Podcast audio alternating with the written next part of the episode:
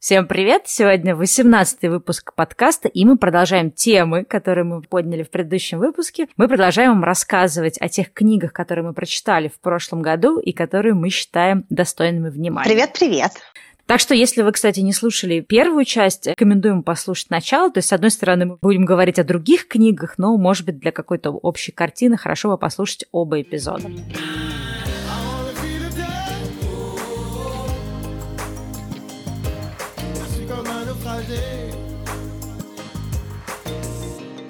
Наверное, завершая тему физического здоровья с точки зрения книжек, которые у меня были в этом году, я хотела отметить тоже книжку, которая называется на русском «Очаровательный кишечник». На английском это «God, the Inside Story of Our Body's Most Underrated Organ». Писала ее немка, молодая девчонка, которая защищает свою докторскую, зовут Джулия Эндерс. Книжка про то, как э, кишечник влияет на разные аспекты нашего здоровья. Написана в таком немножечко детском формате, что мне на самом деле было, наверное, даже приятно читать, потому что я работала в фармацевтической компании, вокруг меня было очень много докторов, и для меня многие вещи, которые происходили в работе, я понимала, что с точки зрения медицины я, конечно, знаю сильно меньше. И мне хотелось, чтобы были какие-то книжки по медицине и по здоровью, которые были бы написаны таким популярным языком для широкой аудитории. И вот это, наверное, та книжка, которая говорит про здоровье и во многом про кишечник, про желудок, хотя многие другие органы тоже она вскользь упоминает, в такой очень веселой манере. Что мне в этой книжке понравилось, это то, что что она рассказывает определенные вещи, которые через кишечник происходят с нашим организмом. Я даже не знала, что на самом деле кишечник, работа кишечника и дисбаланс кишечника очень сильно влияет на работу головного мозга, на определенные заболевания, такие как заболевания, допустим, Паркинсона. И что есть даже исследования, которые говорят о том, что определенные изменения микрофлоры кишечника, и такие процедуры проводят сейчас и в Европе, и даже мне моя подруга, тоже бывшая коллега, сказала, что и в России есть клиники, которые это делают, что изменение микрофлоры кишечника может даже влиять на определенное течение таких болезней, как Паркинсон. Вот. Ну и заболевания, такие как, допустим, депрессия, тоже могут быть частично связаны с работой кишечника. И там даже были исследования на мышах, в которых меняли микрофлору кишечника,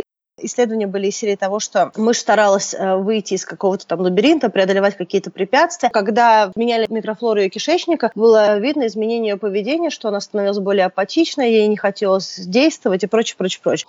Кому интересно, почитайте книжку. Я не буду так в подробностях дальше про нее рассказывать, много времени ей уделять. Но для меня это было очень интересно, что даже такие вещи, как депрессия, могут быть связаны с состоянием кишечника.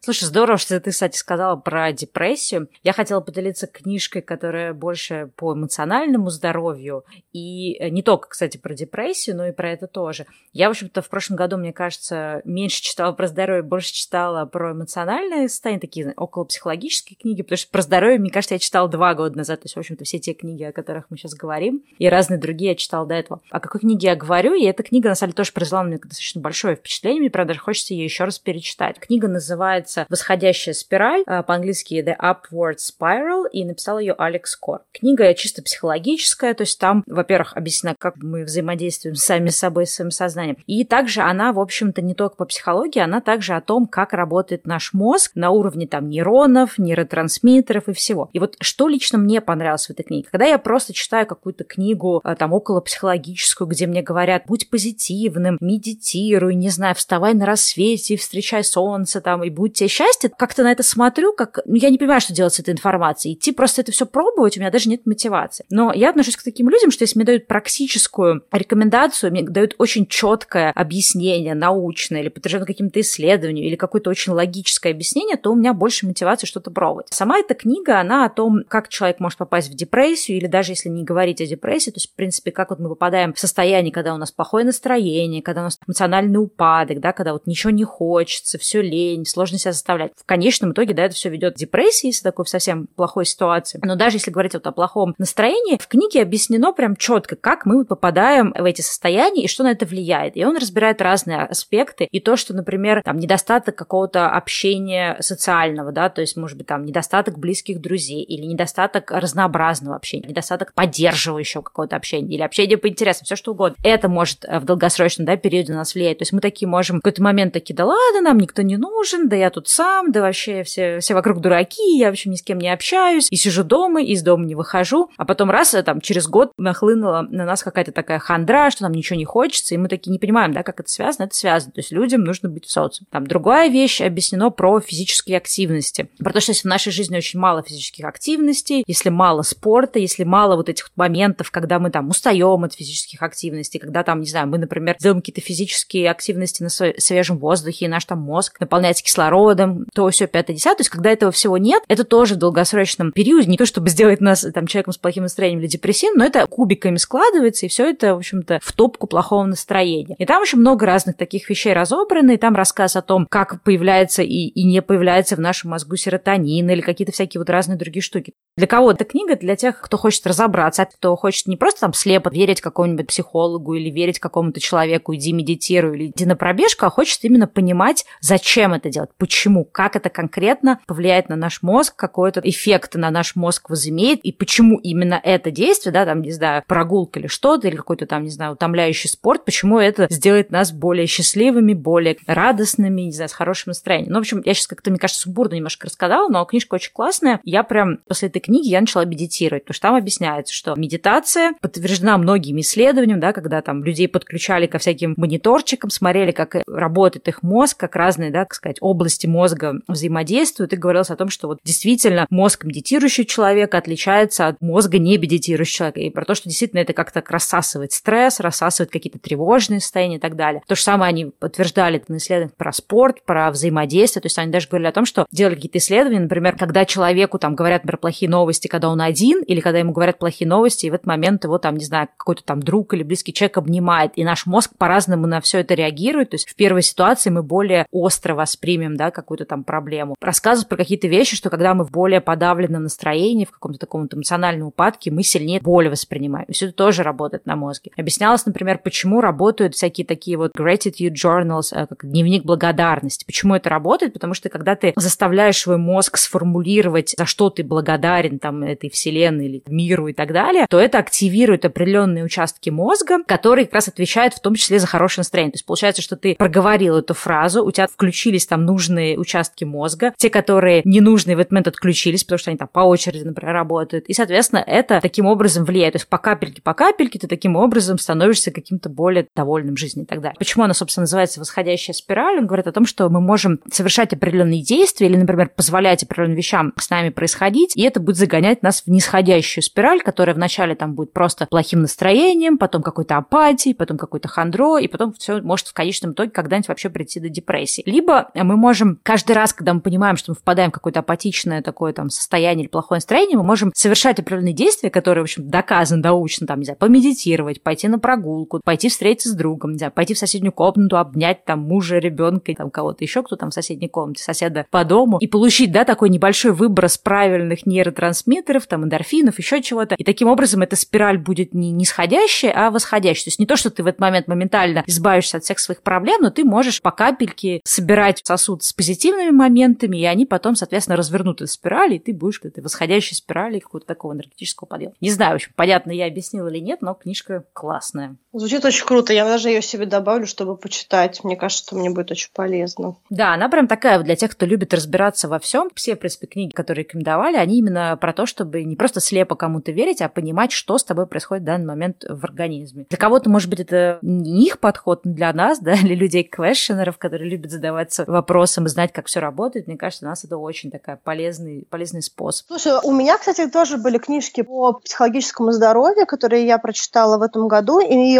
они немножечко под другим углом были, в меньшей степени с точки зрения депрессии, больше с точки зрения каких-то своих внутренних э, страхов, неуверенности, уязвимости и где-то преодолений каких-то, особенно публичных преодолений. Не могу сказать, что я полностью э, решила, но, наверное, из тех книг, которые я прочитала, я хотела бы отметить творчество американской писательницы и психолога Брене Браун. Я прочитала несколько ее книг. Основная, наверное, которую я прочитала, она на английском называется Power of Vulnerability. Аудиокнига из шести лекций. На русский она не была переведена, но есть ее выступление на TED, которое частично покрывает тему из этой книжки. Есть также две другие книжки, которые были переведены на русский, и, в принципе, так или иначе, она ссылается на первую книжку. Это все равно результат ее глубинной плодотворной работы, потому что она профессор, э, у нее очень много идет исследований, которые она делает по вопросу уязвимости, неловкости, стыда и прочих каких-то оттенков, которые с этим могут быть связаны, и сложностей в каком-то публичном пространстве, преодолению своих барьеров личностных для того, чтобы быть где-то и на сцене, и в каких-то других аспектах быть центром аудитории и прочее, прочее. Вторая книжка, она называется Rising Strong на английском, на русский ее перевели как «Стать сильнее, осмыслить реальность, преодолеть себя, все изменить». И еще одна книжка, она на английском называется Daring Greatly, на русский ее перевели как «Великие дерзания».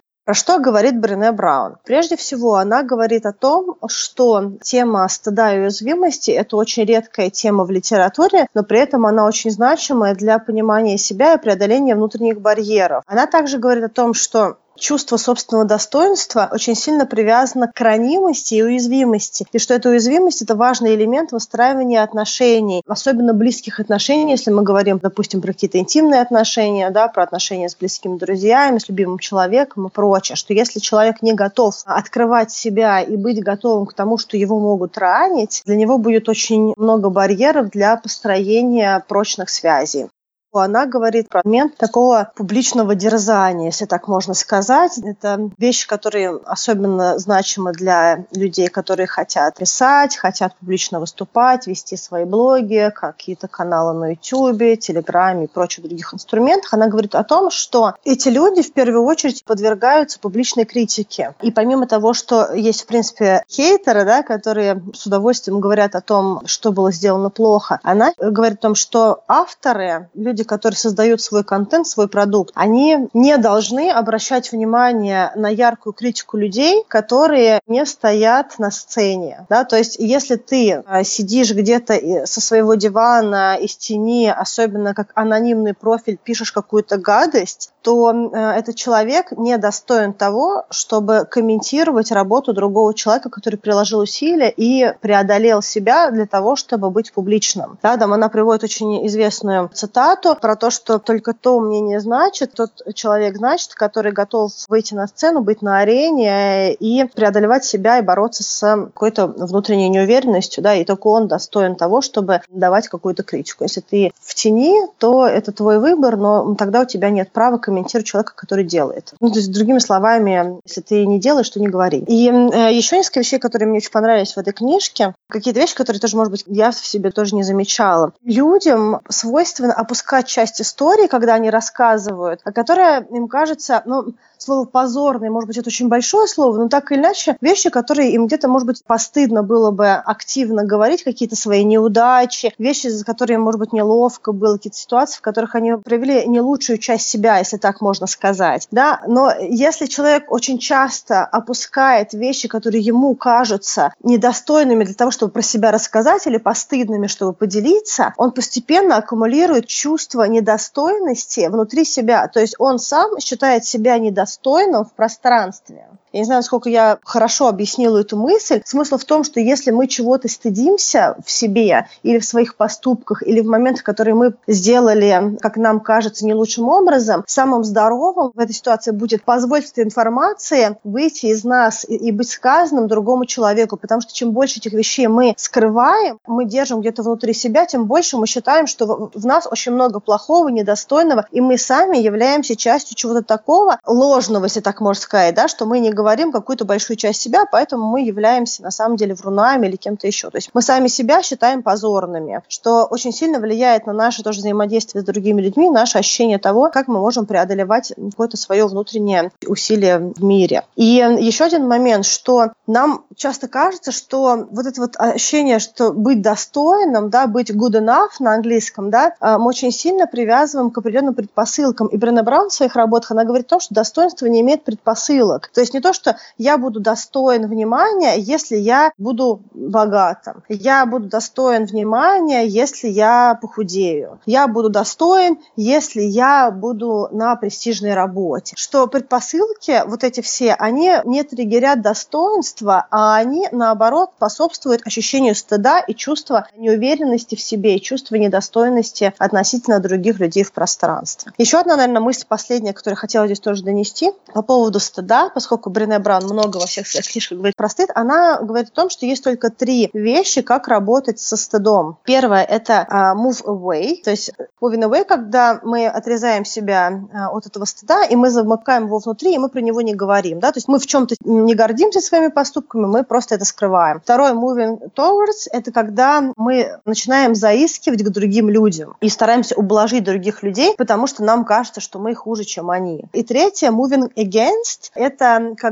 мы позорим других, чтобы бороться с своим чувством позора. Вот она тоже приводит такой забавный пример, допустим, что если нам кажется, что у нас недостаточно хорошая фигура, чтобы носить узкие обтягивающие джинсы, то мы будем сидеть и говорить, боже мой, как с такой попой можно было одевать такие джинсы. Появляется вот такая определенная агрессия относительно а, других людей в тех вещах, которые мы сами себе не позволяем. Вот, и что когда вы видите такие проявления в других людях, прежде всего, это не то, что относится к нам, а это то, что относится к ним, к их позору, к их чувству непозволения, которое они в себе не проработали. Очень много вещей, которые она говорит про уязвимость и про стыд. Мне очень понравилась эта книжка. И даже был момент, когда я читала, когда я заплакала реактивно, просто вот от мысли, что я себе тоже не позволяю делать какие-то вещи, которые на самом деле я вот себе где-то когда-то сказала, что их неправильно делать, или что я не могу так поступать и прочее. В общем, как бы книжка очень честная. И Брене Браун сама по себе как автор очень искренне, и а, все ее работа основывается на проработке, на исследованиях, на большой, на самом деле, выборке. Да, слушай, на самом деле Брене Браун, она прям такая очень, э, мне кажется, вот из таких э, людей, пишущих на какие-то около психологические темы, она прям одна из таких столпов. Я знаю очень многих людей, которым помогли прям ее книги разобраться с какими-то вопросами. Я читала, ну, точнее так, скорее поверхностно очень просматривала, потому что у меня тогда, ну, может, не было, опять же, да, запросы, как вот мы говорили в прошлый раз. Не супер пошла эта книга, но я ее читала, как она называется, Gifts of Imperfection, Дары несовершенства, да. Да, это, по-моему, одна из ее каких-то первых, что ли, книг, может быть, нет. В общем, я ее читала, и мне очень там понравились идеи про уязвимость. Я, на самом деле, взяла оттуда. Я как-то для себя такой вот путь, да, выбрала, что если я понимаю, что какая-то вещь меня смущает, то как раз э, это и нужно делать. То есть, например, там свой YouTube-канал я завела вопреки тому, что мне было супер некомфортно говорить на камеру. Когда я поняла, что я стала смущаться того, как я выгляжу, или там, что у меня там появляются какие-то признаки старения или еще что-то, и там какие-то люди мне что-то про это говорят, и это только усугубляет, да, мой собственный какой-то такой неловкость и стыд про это. Я, наоборот, стала как-то это выставлять на показ, ну, вот да, вот эта уязвимость. То есть я стала очень как-то нарочито уязвимой, и, как ни странно, через какое-то время я перестала по этому поводу париться, потому что ты раз как-то выставился, я думаю, сейчас на меня обрушится.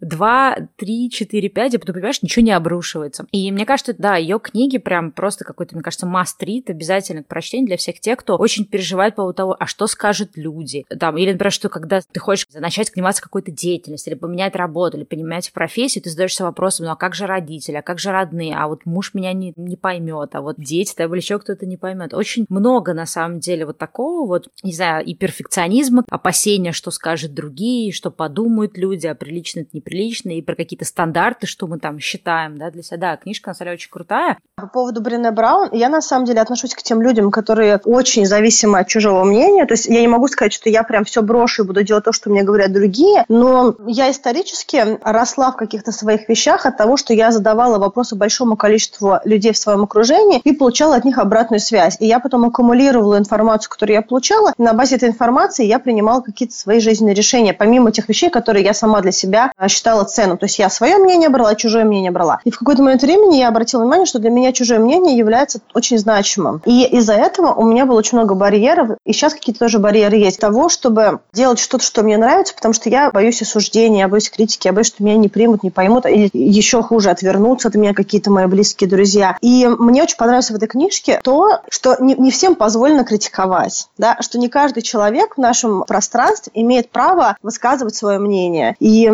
я как-то интуитивно тоже где-то, может быть, это чувствовала, но до этого я, в принципе, готова была дать возможность любому человеку высказаться вне зависимости от его роли в моей жизни. Там знакомый, незнакомый, коллега, случайный прохожий в метро. А сейчас я понимаю, что я очень сильно фильтрую, кто что говорит и что человек добился и сделал. И это человек, который сидит лениво и выкрикивает, или это человек, который делает и комментирует.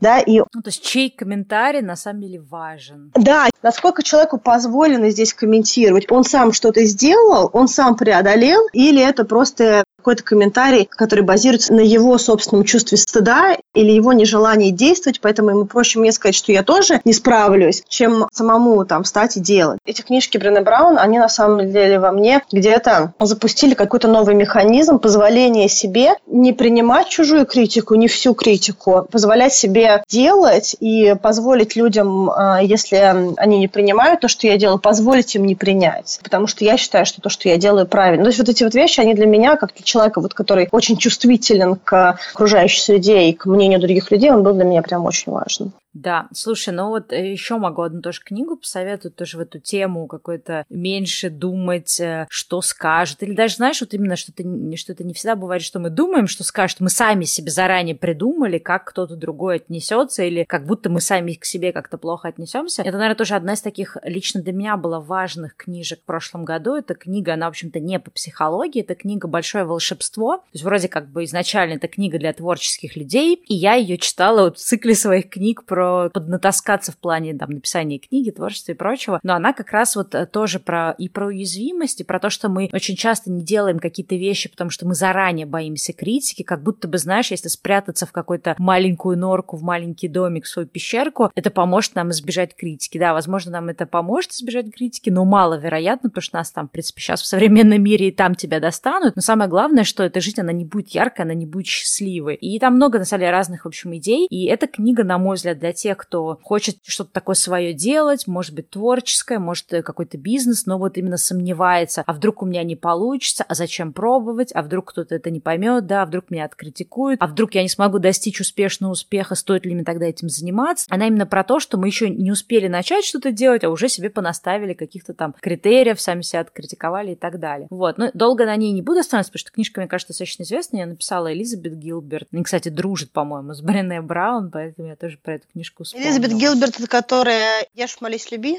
Да, слушай, это она. Но, к сожалению, мне кажется, что из-за книжки «Ешь, молись, люби», точнее, из-за того, как из этого сделали фильмы, как-то супер распиарили, и мне кажется, что э, автор как-то потеряла какую-то такую серьезную нотку, но на самом деле у нее очень прикольные книжки, я разные тоже вещи ее читала. Да, в общем-то, «Ешь, молись, люби» ее первая книга, а вот как раз «Большое волшебство» ее последняя изданная книга. Слушай, ну еще одна книга, про которую мы не можем, наверное, не сказать, да, среди таких около психологических книг, которые помогают тебе разобраться в себе, как-то развиваться, в общем-то, эмоционально. Это книга «Взрослые дети эмоционально незрелых родителей», по-английски она называется Adult Children of Emotional Immature Parents. Написала ее Линдси Гибсон. Книга, в общем-то, рассказывает о том, как наше воспитание, как то, в какой там семье мы росли, как с нами взаимодействовали наши, да, родители или те люди, которые нас воспитали, то есть как э, более старшие люди, которые имели какое-то значение в нашем детстве, как там их какие-то слова, может быть, то, как они ставили нам какие-то задачи, да, как они с нами взаимодействовали, проявляли они больше, например, каких-то таких мимимишных эмоций или больше из нас там делали таких маленьких взрослых, ставили нам постоянно какие-то границы, что туда не ходи, сюда не ходи, так, здесь пятерку получить и так далее. То есть, в общем, то, какими мы росли, это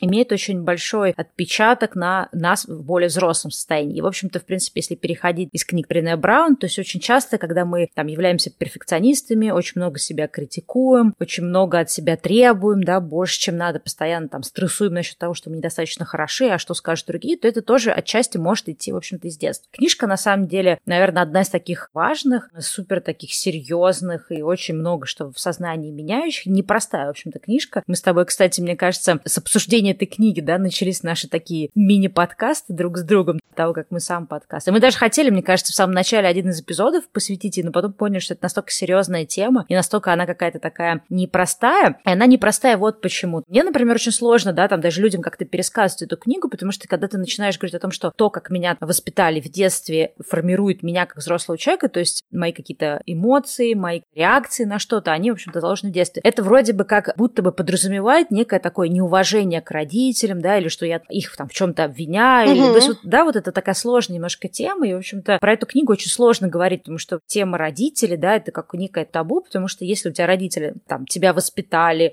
там, не знаю, все тебе дали и финансово, и как-то кажется, да, вроде эмоционально, и, в общем-то, с тобой плохо не обращались, там, они не были алкоголиками, наркоманами, тебя не бросили, то, в общем-то, что тебе еще надо, да, ты должен вырасти нормальным человеком. Но на самом деле в книге там разбирается несколько типов родителей, например, там один из типов, если родители были очень строгими, с одной стороны, это тебя заставляет быть таким более, как сказать, э, как-то по-русски, чивером, да, то есть постоянно ориентироваться на результат, постоянно гнаться за какими-то целями, там, быть таким очень результативным, а с другой стороны, это делает тебя тревожным человеком, который как раз постоянно боится критики, потому что у тебя где-то там какие-то параллельные голоса из детства, да, когда тебе родители говорили, четверка это не оценка, а лучше не мог. В каких-то, да, семьях там, может, кому-то говорили, типа там, ты что, дурак, ты что, не понимаешь, ты что, не можешь сделать простую какую-то вещь. То есть вот эти все вещи, они кажутся такими, ну, все это родители говорят, или, не знаю, там, все учителя говорят, да, вы что, тупые там все. Потом оказывается, что это на самом деле э, оказывает большое влияние. Мне как-то очень сложно, конечно, про эту книгу говорить, но я делала, на самом деле, на канале видео, которое называется «Токсичные люди». Оно там было не только про воспитание, а про то, как мы попадаем в всякие взаимоотношения с людьми, которые нас эмоционально как-то абьюзят, да, сейчас принято говорить, негативно как-то влияют. Сложно, в общем, да, мне сейчас про это говорить, но на канале я достаточно подробно рассказывала и про родителей, и не про родителей. Вот. Давай, может быть, поделись как-то своими, наверное, впечатлением от этой книжки. Слушай,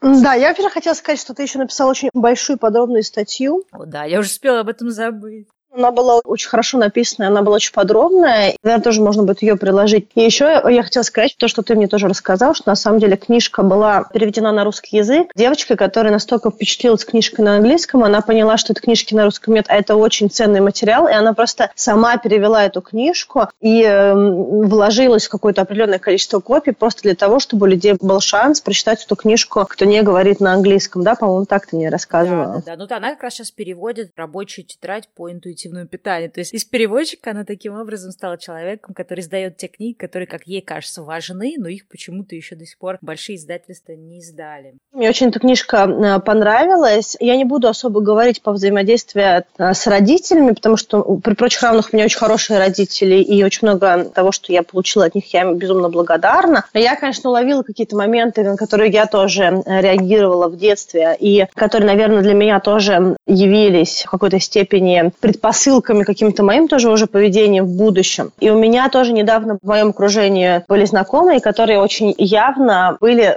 людьми как раз эмоционально незрелыми. Наверное, до этого в моей жизни не было таких людей практически всю мою жизнь. И я поэтому немножечко даже не знала, как реагировать на определенное поведение. То есть были люди, у которых были оттенки, да, то есть все равно же разные диапазоны тоже. Люди, которые работают с собой, не работают. А тут мне попались прям в окружении люди, которые просто вообще ничего не делают. То есть они вот как есть, очень незрелые. И я, наверное, очень много тоже, когда читала эту книжку, я к ним тоже отсылок для себя в своей голове делала. Что мне понравилось в этой книжке? Мне, в принципе, понравилась комплексность этой книжки, потому что она рассказывает о большом количестве типажей, которые есть в отношении эмоциональной незрелости. Про нарциссов, про людей, которые в определенной степени такие контролирующие и э, даже где-то с какой-то тиранией определенной да, в поведении. Люди, которые эмоционально отстранены данные, которые очень много закрывают функциональных задач, да, то есть они могут помочь сделать, принести, вот если говорить про родителей, обеспечить кров, питание, деньги и прочее, но они там, допустим, могут быть эмоционально полностью оторванными, то есть люди, которые не дают тепла вообще никакого. Люди, которые, вот то, что ты говорил, перфекционисты, которые не одобряют тебя, говорят тебе, что, ну да, конечно, неплохо ты сделал, но могла бы лучше постараться, у которых нет вообще никакого хорошего слова в твой адрес, да, то есть в любом твоем действии они видят недостаток недоделку. Либо люди отстраненные и которые видят, что происходит какая-то ситуация плохая, но они предпочитают просто не вмешиваться, писать в стороне и сказать, ну, вы там разберитесь, когда вы разберетесь, я приду. А вот много очень разных типажей, которые она в книжке рассмотрела. И я когда читала, я очень много увидела ситуаций жизненных со знакомыми, с друзьями, с коллегами и прочее. Что лично я вынесла, наверное, из этой книжки, что я хотела бы сказать сейчас? Она делит всех людей на интерналайзеров и экстерналайзеров. Что это такое? Это то, как человек воспринимает мир. Интерналайзер – это люди, которые считают, что все, что в этой жизни происходит, привязано к их действиям. И для того, чтобы это изменить, нужно тебе что-то постоянно делать. Да? Тогда как экстерналайзеры считают, что а, если чего-то не случилось, наоборот, случилось, это связано с тем, что произошло во Вселенной, да, или что другие люди должны были для них сделать из серии говорить, там, если я опоздал, потому что метро не пришло, да, если я не сделал, потому что мне кто-то что-то не прислал, да, то есть они всегда ищут причины того, что происходит в чем-то или в ком-то другом. Что по этому поводу говорит Линси Гибсон? Она говорит о том, что, во-первых, если ты э, нацелен на развитие, тебе нужно уметь подключать такой инструмент, как саморефлексия. И что отсутствие саморефлексии, в чем сильны на самом деле интерналайзеры, абсолютно не, э, не сильны экстерналайзеры, то есть те люди, которые ищут проблемы в других или во Вселенной. Почему, допустим, интерналайзеры, они лучше и быстрее решают свои эмоциональные проблемы вне зависимости от их окружения, было ли у них окружение эмоционально незрелым, токсичным, выросли ли они в семье токсичных эмоционально незрелых родителей и прочее. А интерналайзерам чуть-чуть проще, потому что, во-первых, они всегда обвиняют себя, в себе все время ищут, что они могли бы сделать по-другому, как они могли бы улучшить ситуацию. А во-вторых, потому что они больше склонны к саморефлексии, соответственно, у них постоянно запускается процесс на корректировку. Тогда как экстерналайзеры, у них, в принципе, полностью отсутствует практически элемент рефлексии, что очень сильно блокирует их рост. И она говорит про то, что рефлексия – это ключевой фактор роста, развития и корректировок раз. А два, она говорит о том, что обеим этим группам людей нужно учиться приобретать навыки второй группы. Интерналайзерам, которые исторически ищут проблемы в себе, нужно учиться а, обращаться за помощью к другим людям, просить этой помощи, принимать эту помощь и взаимодействовать со Вселенной. Тогда как экстерналайзерам очень важно учиться смотреть внутрь себя и пытаться понять свои чувства, эмоции. И, допустим, чем была вызвана эта вспышка гнева сейчас, чем была вызвана это, там, не знаю, злой комментарий, почему он сейчас пришел, почему ты сейчас ушел, когда была середина разговора, да, что вызвало этот э, всплеск? И прочие другие моменты. И это помогает им расти. Слушай, мне еще очень понравилась там идея о том, что если, например, мы выросли в определенной ситуации, да, когда люди там не обладают достаточной степенью вот этой эмоциональной зрелости, очень строгие, или наоборот, то, что ты приводил пример, они пассивные, да, то есть они не включают ситуацию, то мы, как ребенок, вырастая в этой ситуации, мы, в общем, все, что происходит в нашей семье, воспринимаем как норму. Ну, то есть вплоть до того, что если дети вырастают там в семье алкоголиков, они не считают, что их родители плохие, да, пока эти дети маленькие. Для них любые родители хорошие. Поэтому, естественно, если у тебя родители э, более-менее адекватные, адекватные, нормальные, ты, естественно, 100% всего того, что они тебе дают во время твоего взросления, будешь воспринимать как норм. Почему это важно? Это важно потому, что когда мы потом анализируем наши какие-то последующие ситуации, да, то есть отношения с нашими э, будущими там супругами или там, неважно, бойфрендами, гелфрендами, очень часто бывает, что мы можем попадать в аналогичные отношения, и если, например, у нас есть какие-то проблемы, то есть, условно говоря, наш текущий бойфренд, текущий гелфренд нас, например, очень критикует, постоянно там ни во что нас не ставит, говорит нам, да ты вообще ничего не умеешь, ты вообще что-то о себе думаешь. Имеет смысл обратиться к тому, да, что происходило в твоем детстве, то есть э, обратиться к воспоминаниям к тем людям, которые тебя растили, и спросить себя, не было ли такой же примерной истории, да, у меня там с родителями, которые тоже, может быть, мне говорили, что ты ничего не тебя не балуешься, да сиди, не высовывайся и так далее. Или, например, если ты встречаешься с человеком, и ты чувствуешь, что он там тебе не оказывает поддержки, что ты сам боишься попросить о помощи, считаешь, что должен все, все сам делать, этот человек вообще никак тебе не помогает, то есть так ощущение, что вы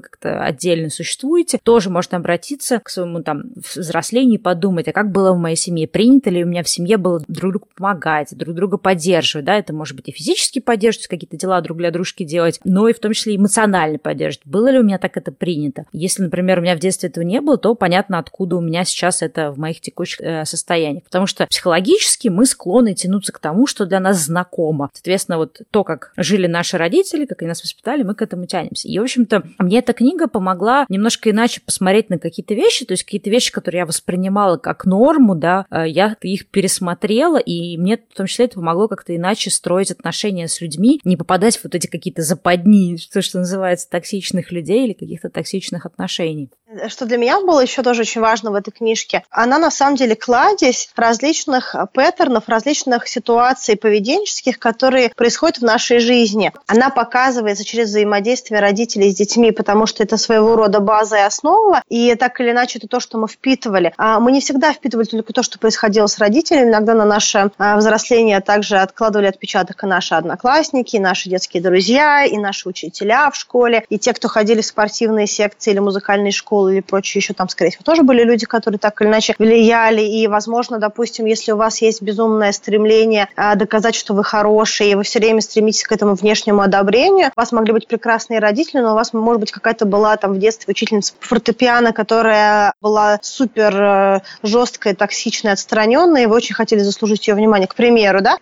Что мне еще из этой книжки было важно, это мое тоже поведение. Я все время оборачивала на себя, потому что у меня тоже есть какие-то проявления благостные, у меня есть проявления, за которые я, может быть, не очень горда, и хотела бы меньше каких-то этих проявлений. И мне эта книжка тоже помогла понять, какие, может быть, мои поведения, они были чем спровоцированы, э, не имею в виду других людей, да, с которыми я взаимодействовала, а конкретно как эта ситуация складывается на мои какие-то привычные паттерны, да, из детства, из взаимодействия, которые были в семье, из взаимодействия, которые были в школе, там и прочее. И э, я смогла какие-то вещи тоже в себе раскрутить, найти, по крайней мере, их первопричину. Для меня было очень важно тоже. Я какие-то вещи для себя поняла в отношении себя. Было бы, может быть, здорово, чтобы в книге было чуть больше именно упражнений для самого себя, потому что во многом книжка про родителя, в первую очередь, и токсичных людей, которых мы пустили в нашу жизнь уже во взрослом возрасте. Но так или иначе для себя тоже можно много чего взять из этой книги для проработок своих э, проблем и поведений. Вот. И для меня вторая вещь, которая была очень ценная, я стала идентифицировать поведение определенных токсичных людей,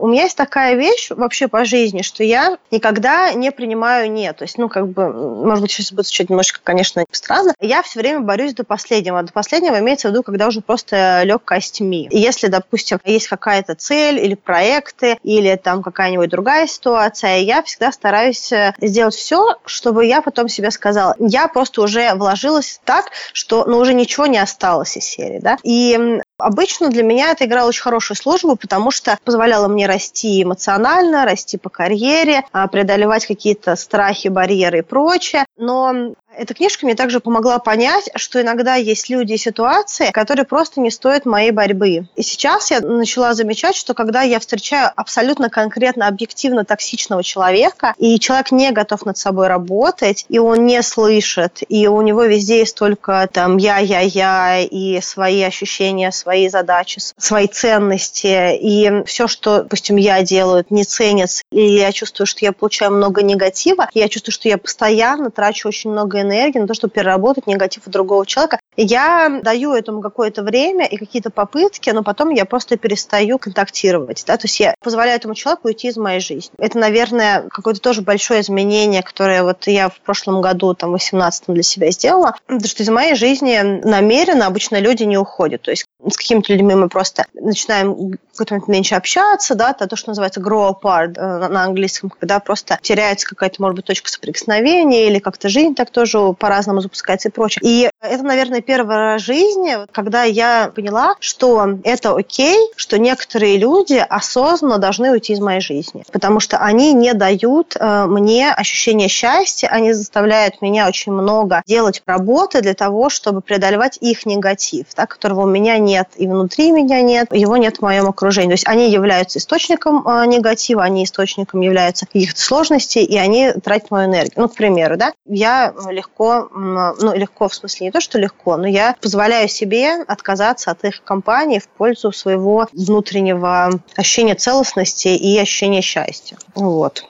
Слушай, ну, кстати, да, круто, что ты тоже сказала, э, что эта книга, она не только про отношения с родителями, что действительно, прочитав эту книгу, ты очень систематично учишься определять людей, которые там токсичны или то, что называется эмоционально незрелые. И я, например, читала эту книгу и очень много инсайтов поняла про какие-то старые отношения, то есть почему там какие-то отношения у меня не сработали, да, с какими-то там бывшими бойфрендами. И вот то, что важно, тоже второй момент сказала, что всегда есть вопрос, да, когда, например, отношения рушатся, ты думаешь, ну надо же работать. Я помню, мне там там даже друзья ругали на тему того, что Стелла, ну так не бывает, над отношениями надо работать, если ты не работаешь, что, ну, естественно, как бы отношения, в общем, никуда не приходят, но я не могла понять. У меня было ощущение, что, да, что я что-то делаю, и, например, у меня сейчас есть отношения, в которых я работаю, и это, ну, в общем-то, да, приносит какой-то результат. Но были отношения в прошлом, где я не чувствовала, что эта вот работа куда-то приводит. И сейчас я понимаю, почему. И помнишь, мы с тобой тоже как-то эту тему обсуждали, что если оба человека эмоционально зрелые, то да, работать над отношениями отношениями однозначно приводит к тому, что отношения там становятся более крепкие, люди там лучше друг друга понимают. Но если один из людей очень эмоционально незрелый, то, в принципе, второй человек на себе не сможет это вытянуть, потому что эта работа, она очень эмоционально затратная.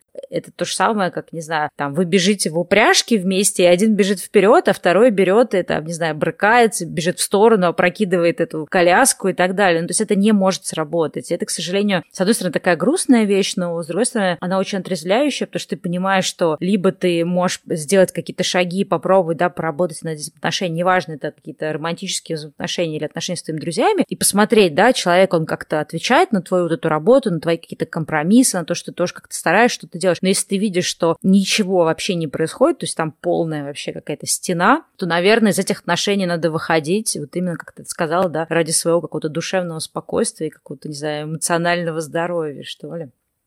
Я хотела сказать последнюю, наверное, вещь. Что, на самом деле, эту книгу мы с тобой только вдвоем говорили, мне кажется, недели три практически ежедневно длинными аудиосообщениями. Почему там, допустим, и ты, я считаю, что она достойна внимания. Она большая и комплексная, и каждую там практически страницу можно обсуждать. Но я хотела один такой момент сказать. Для всех тех людей, которые, допустим, как и я, тоже глубоко рефлексирующие над каждой ситуацией, каждым своим поведением, которые каждый раз, делая какие-то тесты, видят, что у меня это тоже есть, ой, я тут тоже так же себя проявила и прочее, нужно разделять какие-то элементы эмоциональной незрелости, которые есть в каждом из нас, и есть откровенная токсичность. И это очень важные моменты, потому что в одном случае это инструмент для проработки, да, вы видите, что вы реагируете незрело, по-детски, нездорово, или у вас есть какие-то паттерны в поведении, которые так или иначе в этой книжке прослеживаются, а это может быть просто хорошим моментом, который вы можете все проработать. Это не говорит о том, что вы откровенно человек токсичный, от которого все должны бежать.